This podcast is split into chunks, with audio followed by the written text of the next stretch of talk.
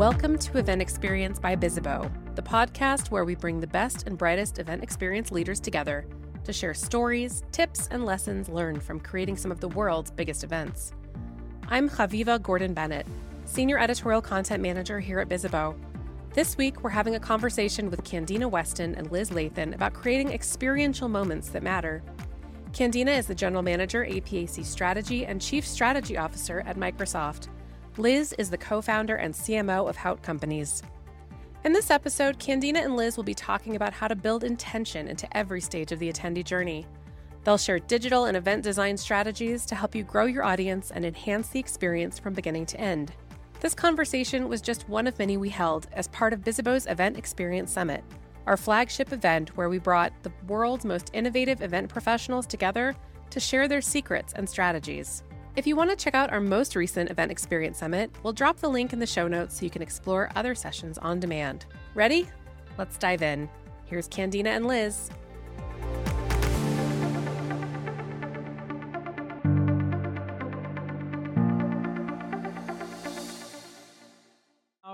Well, welcome, welcome. We are so excited to have you all here. Good morning, good afternoon, and good evening to all of you joining us for Creating Experiential Moments That Matter in the Attendee Journey. Today, we're going to talk about making each mile of the journey meaningful before, during, and after your event. But we're not talking logistics or spontaneous flash mobs. This is a business and marketing conversation about connecting your audience in a meaningful way that drives measurable results. I'm Liz Lathan, co-founder and C M O of Haute Companies, which is a collection of B two C and B two B brands, which includes a creative and experiential agency called Haute. And I'm joined by Candina Weston, General Manager of APAC Business Strategy and Chief Strategy Officer at Microsoft. Hi. Welcome, Candina. Thank you very much, Liz. And thank you, everybody, for joining. It's great to be here with you. We are so excited to have you here. But before we get into our conversation, I want to point out that you can submit questions through the Ask the Speaker channel on the right side of your screen. You can use the chat to contribute to the conversation, of course. And yes, this session is being recorded for future use to share with your colleagues. Well, I am so excited to talk to you today because I think we share a passion for ensuring that events, digital and in person, are viewed as full funnel marketing programs in a larger demand gen strategy. And I understand in your last role, you led the digitization of one of Microsoft's largest lead gen engines. Tell me a little bit about that. Yeah, so I wanted to start by saying I'm not traditionally an event marketer and event organizer. So I come from marketing, sales, um, change management, strategy um, side of the business. And I actually moved over to um, experiential marketing at Microsoft in Seattle a few years ago because we were looking at building an experiential marketing engine.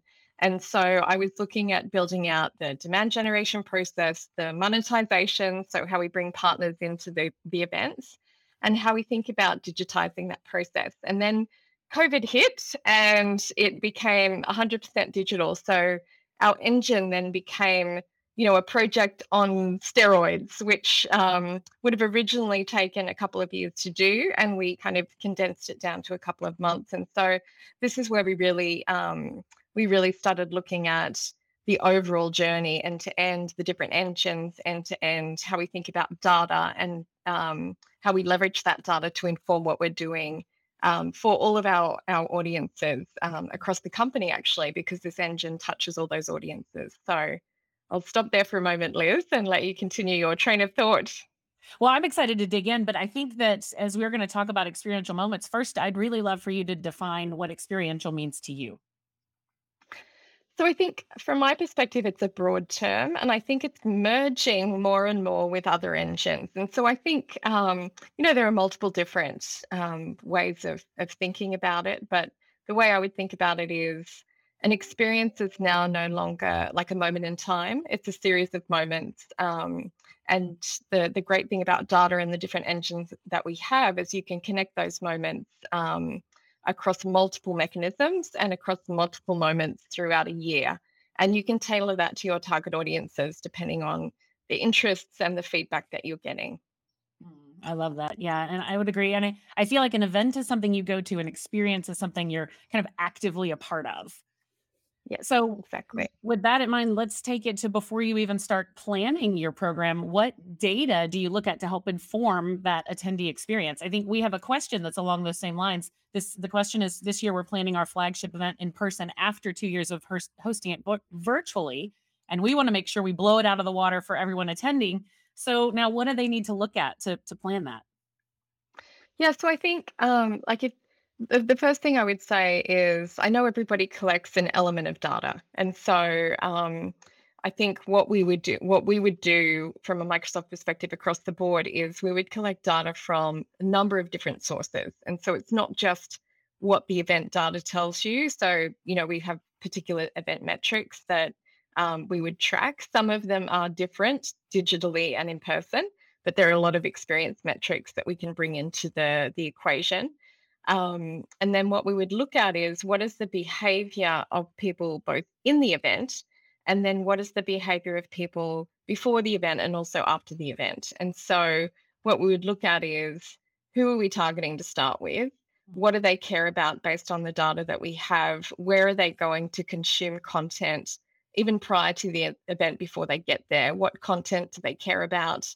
And how do we create an engine for them to educate them on the process um, even before they get to the event.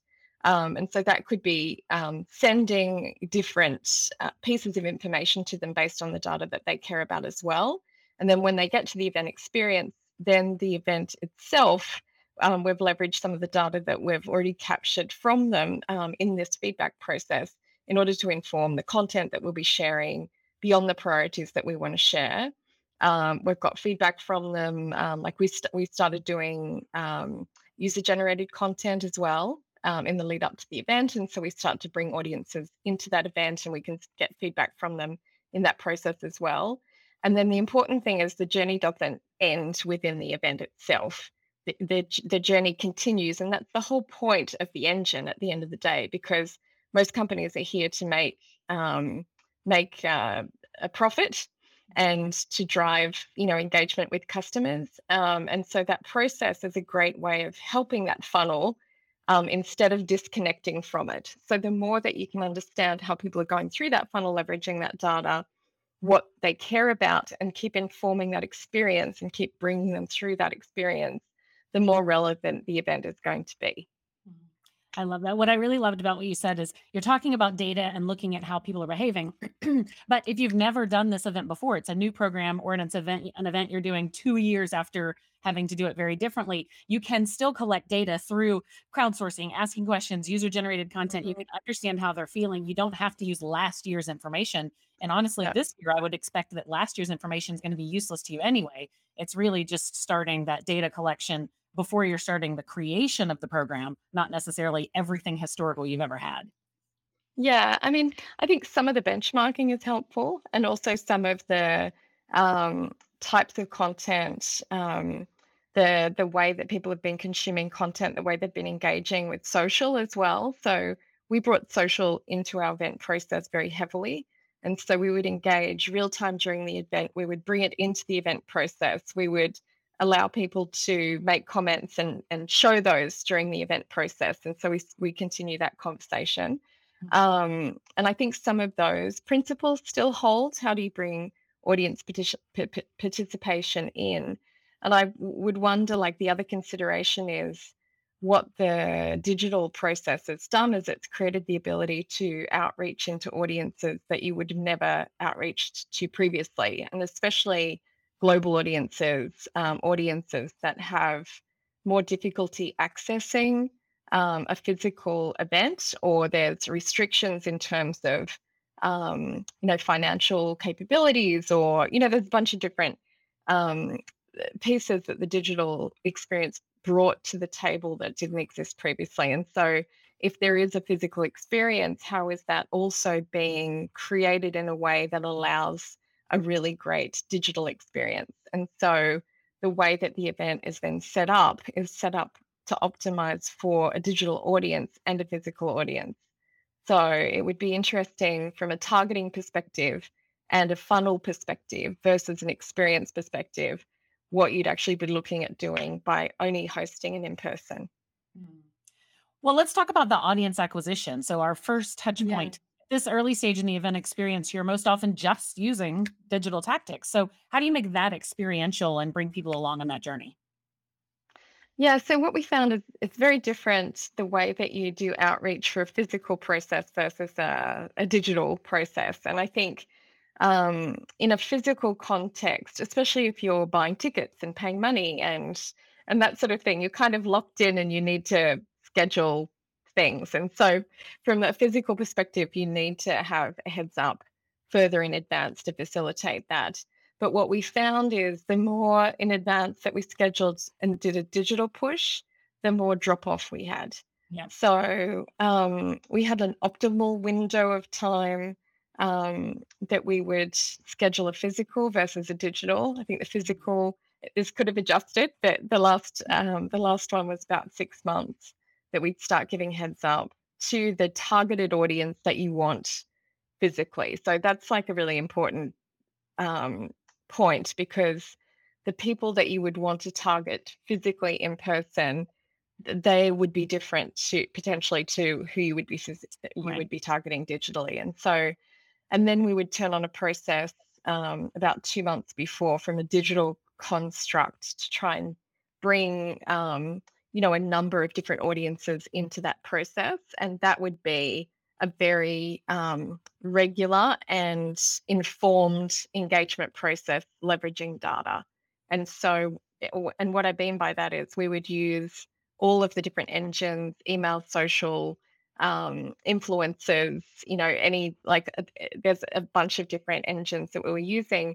All of those things are tagged, um, and you can then determine what's working and what's not, what content's working and what's not, based on some of the analytics that you can get through those engines. And then you inform how we would adjust our content every week and sometimes daily, especially on social, in order to make sure that that engagement, the data that we're getting from that engagement, we would then adjust that to, you know, to what the audience was behaving. And we we would have this in a, what we call a Power B I form. So it's basically, we collect all the data into this form and we look at all of these different engines on a daily basis. And we're just adjusting this as we go into the event process. And then we do the same during the event, like we're just on the dashboard watching it and adjusting, uh, and post-event as well.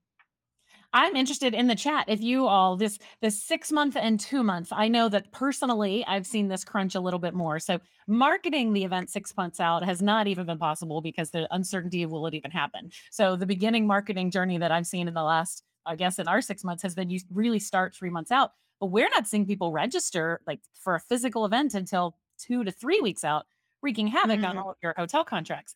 Digitally, we're definitely, I still think you're right in the two month mark for digital, but when people register that far out, they're the ones that attrit, right? That we never see. And the ones yeah. that join a week out, they're the ones that are there in it to win it. So in the chat, are you seeing something physical? Are you seeing those same things for physical versus digital? I think it depends on the target audience for physical. So if we're looking at like C-levels and more executive audiences, then you need a, a longer window. If you want international audiences coming in, um, you need a, a longer window for that as well. If you want a primary local audience in your target, then you don't need to as much. So it really comes, like the way I look at everything is from a global lens, and then I look at different levels of target audiences within an organization. Yeah. Um, and within the set of consumers. Yeah. Now, I totally feel that. Sorry, what's that? Ariana says the ticketing curve is nail biting now. Yes, all- yes, I could imagine. Yeah, I could imagine, because it's like people are worried that they're not quite sure what's what's going to happen, and that sort well, of thing. I know sure. we always get yeah. the executive dashboard and how are we doing, and where do we need to turn on account-based marketing, and where do we need to put more in digital, where do we need to give the partners more enablement so that they can bring more people, and the timing of that yeah. I know is a. a giant, giant hairball right now. Well, so speaking of that, do you use digital account-based marketing tactics in your audience acquisition, or are those more personal? Oh, yes, definitely. So again, it comes down to, um, again, it comes down to audiences. So we have a, like we have, w- within Microsoft, we'll have a B two B and a B two C engine, um, or a, you know, a, a targeting engine that that we can leverage to to go direct to individuals. And so within the account-based marketing engine, we will leverage those for particular roles that we're looking at within certain accounts. But we will also do um, we will also do direct to audience marketing, um, and so it's like a combination of both essentially. So, yeah. So, well, let's go during the event. So while it's happening, I know one of the incredible things that we've all experienced during the pandemic was the just insane amount of digital data we're able to get. We can see where people move their mouse, and we can see how long they listen to our session, and all the things. Now, as we move back to in-person, obviously we'll still get all that from our hybrid, our digital folks. Is the in-person events data changing? Are you feeling like the exec team wants to see the same type of data that they were seeing digitally? Um, everybody wants to see the same. You would see digitally, but so are we going to go back to R F I Ds and being tracked everywhere? No, no, no, I think this is like the next shift to work out, to be honest, because it's like we, we now have a, we've now been spoiled by data in the digital process. And right. so this is, yeah, th- this is like the next big thing to, to make, to make sure that we're kind of getting right. And so it is a process um, because I think what happens, and this is just being super honest, it's like when, And, and we see that as well with companies in digital transformation and other things. When, um, you know, there's a cycle that, you know, you have to go through and um, you stay relevant and, and that sort of thing. Something like the pandemic just significantly accelerated that. And, you know, people are getting two years worth of digital transformation done in like two months or, right. you know, the we, demand is crazy for it, right? Yeah. And so now, like if we go back to an in-person context, I mean, it's not like there is a burning platform urgency like there was previously, but I think what we now have is a precedent, which is like a push to get to that same level that we were previously. So I think it's still an open question mm-hmm. how we're going to um, kind of so- solve that. And there's people working on it and, you know, we will eventually get there. And that's fair. That's fair. We're all learning something new this whole journey. Exactly. I know that one of the priorities you had early on was prioritizing a smaller carbon footprint when producing events. How is that looking to you going forward? Yeah, so that that was a really big deal. Um, so we've committed to be carbon uh, negative by twenty thirty. And what that means is um, basically removing or um, taking away all of the emissions that we have created since nineteen seventy-five when the company was established. And so we make some pretty hardline business decisions, even sometimes at the expense of revenue, to be honest, um, in order to ensure that we are moving forward and we're meeting those goals because um, it's such an important um, uh, problem to solve, essentially. And so we really want to be thought leaders there. And so when we went through, um, like even prior to Um, the pandemic, a lot of we're working with a lot of our suppliers to ensure that we were we were removing as much of the you know the carbon footprint as we possibly could in terms of all of the different um,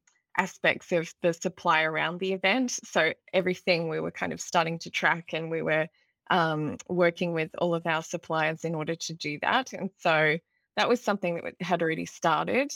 Um, when the pandemic hit, obviously that was like a, you know, there was a massive um, reduction in general, um, just because of the fact that we weren't flying and the fact that, um, you know, we weren't leveraging um, spaces, air conditioning, other things. But I think now that um, we're in a, and, and also like during the digital process, one thing that we did, and this is interesting because whenever we do kind of workshops internally and we say, what can we do to reduce the carbon footprint, any ideas? Everybody always goes to events and they always go to swag. Mm-hmm. And so, and it's really interesting um, because I'm seeing it now, even when we're coming back, everyone's like, let's go to the t-shirts and those photos look great like two years ago. And are you know, it's like with N F Ts or digital swag? Yeah, yeah. So basically we, um, so we actually made a commitment to not do swag. Um, We basically said we won't do it. We did digital swag. We're looking at bringing so those N F Ts. So received a Microsoft T-shirt during one of the trade shows you went to. Keep it; it will be worth something one day.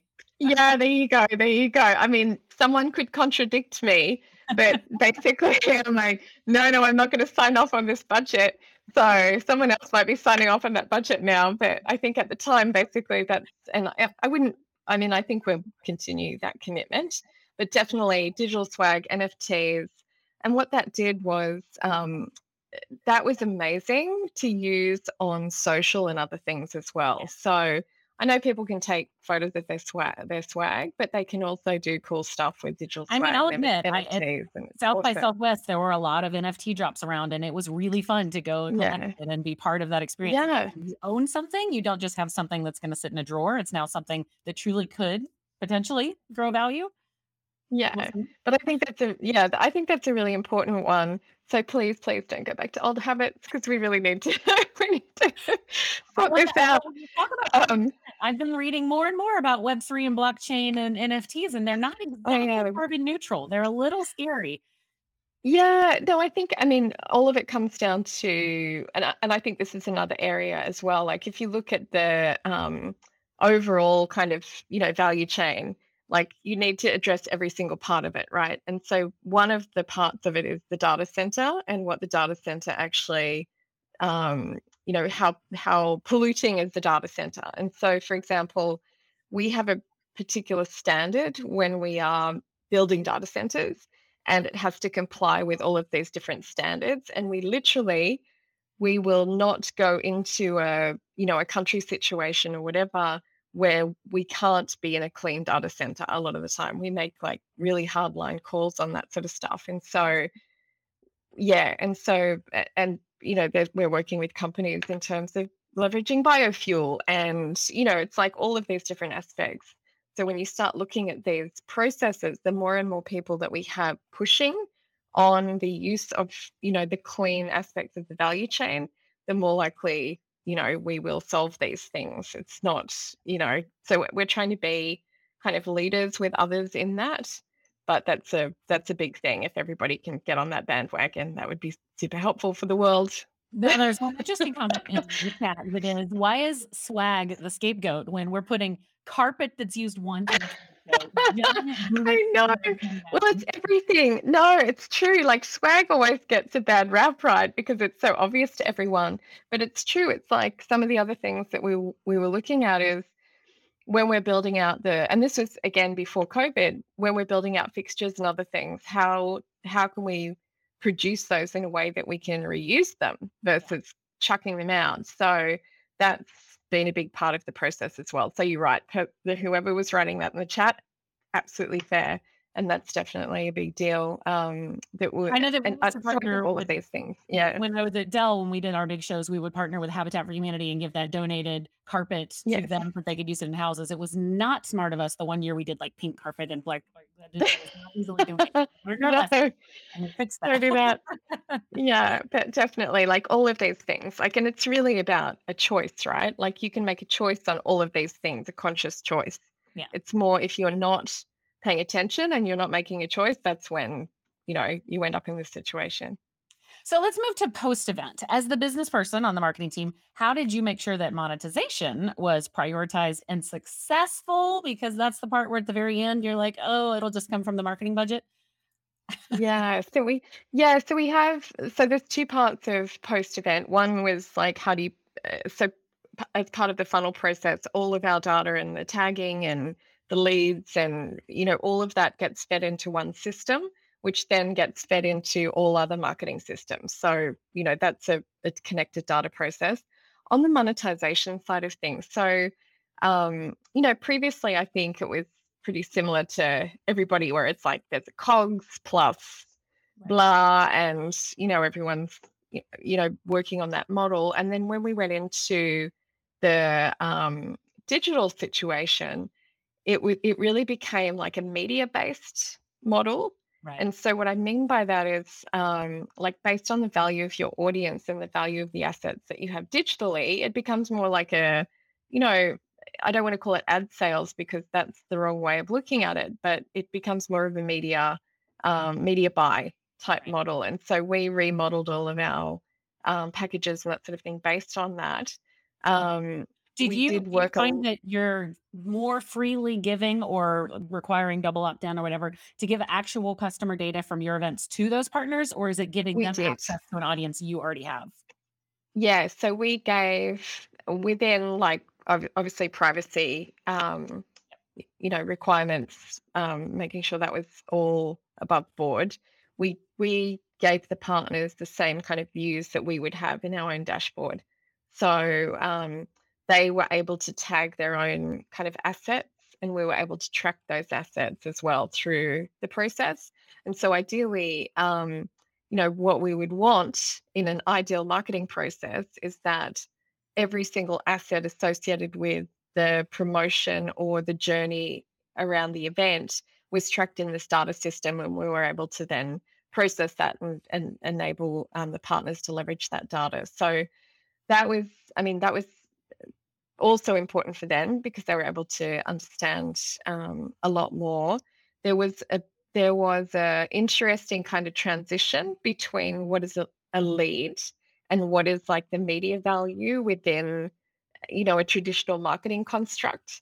So um, that was an interesting kind of transition. And the other transition that we we made was the content side of things um, was way more integrated into the actual event experience, like the main event experience, than it was previously. Because otherwise, it's very obviously too kind of salesy, and and so. Our partners did a great job. A lot of our partners did a great job making amazingly authentic content to bring into the event experience, which is very relevant to the customers. And it took a few goes. Like the first go, it wasn't ideal, but like over, you know, the couple of goes, it was beautiful. Like a lot of the ratings that we're getting from partners were higher than some of our kind of our own sessions. That's great. So mm, we did a, a research study last year to determine what we call a new business metric called return on emotion. And it was, you know, yeah. R O I drives R O I. So if you're creating these experiences from the moment you get the invitation to the event all the way through to the end, we found that there are five emotions you must evoke in order to create a business ready environment. So to drive pipeline and revenue. And they are yeah. hope, adventure, acceptance, wow. active, and motivation. And actually, if you put them in order, it's ham with three A's. So there you go. You can craft the program. Right? Yep. If you can craft the program with these things, you've created that connected environment where people were able to feel out of their comfort zone, to feel hopeful for a better, better tomorrow, to feel motivated to put it into action, to feel accepted, like they're here in the right audience, just saying hi to people when they join, you know, making them yeah. know that they're here. And then, of course, the activity part is how do you get people active? Even if it's just in chat, can you make them be a part of this? And I think that your program's using the data analysis, you're making sure that you're hitting your target audiences and you're getting them exactly what they yeah. needed. Oh, yeah. And the and the emotion was really important. Like, you can't just have dry content. Like, people want to have fun. Like, we're humans, right? So we would have, like, dancing and joking. And there were lots of pets in like a lot of the social posts, and it's like, you know, we're humans, let's just be human. And that, you know, especially in a in a moment where people are looking for connection, and that should continue, you know, like it's really important to do that. I love that. Now, here's my big question. We talk about data every session. You guys are all going to lo- listen to and go to today. We're going to talk about data. I'm curious, who on your team is actually looking at the data? What are the executives looking at versus campaign managers versus event managers? Do you have separate dashboards for all those? Tell me all the things. No, so we have um, one dashboard per event, but the dashboard has like, and it, we can have a few views, but we normally cre- create one dashboard per event. And then that dashboard will track all of the audience Uh, experience metrics. It'll it'll track the demand gen metrics. We have a separate one for the partners because of the confidentiality of the data. Um, so we have a, a, a dashboard, and everybody is looking at that dashboard. At the beginning of COVID, not everybody was looking at that dashboard, but by the end, everybody was looking at the dashboard. So because it became such, data became such a big deal um, in a way it hadn't before. And then we have a, like we funnel it through to what we call a global demand center. And so our global demand center handles all data for the, the company from a customer um, experience and um, marketing perspective. And that's where all of the account-based marketing and all of the different um, targeting and any anything that we would then pull back out into our other campaigns would go into that system. And so that system can then collate a number of different experiences through from one customer, and they can see how a customer is engaging with different content, or what types of content, or what combination of things will uh, be more interesting of a customer yeah, so, buyer's journey and what attracted them. Exactly. Okay. And so we can do correlation analysis, and then we can just pull whatever view makes sense for whatever executive is looking at. You know, it's like choose your own adventure according to, you know, what's required. Yeah, that's incredible. Um, I, Joseph has a great question. Have examples of experiential metrics been discussed? But I feel like we might be nearing the end of our session time, so I'm worried we're not going to get to all this.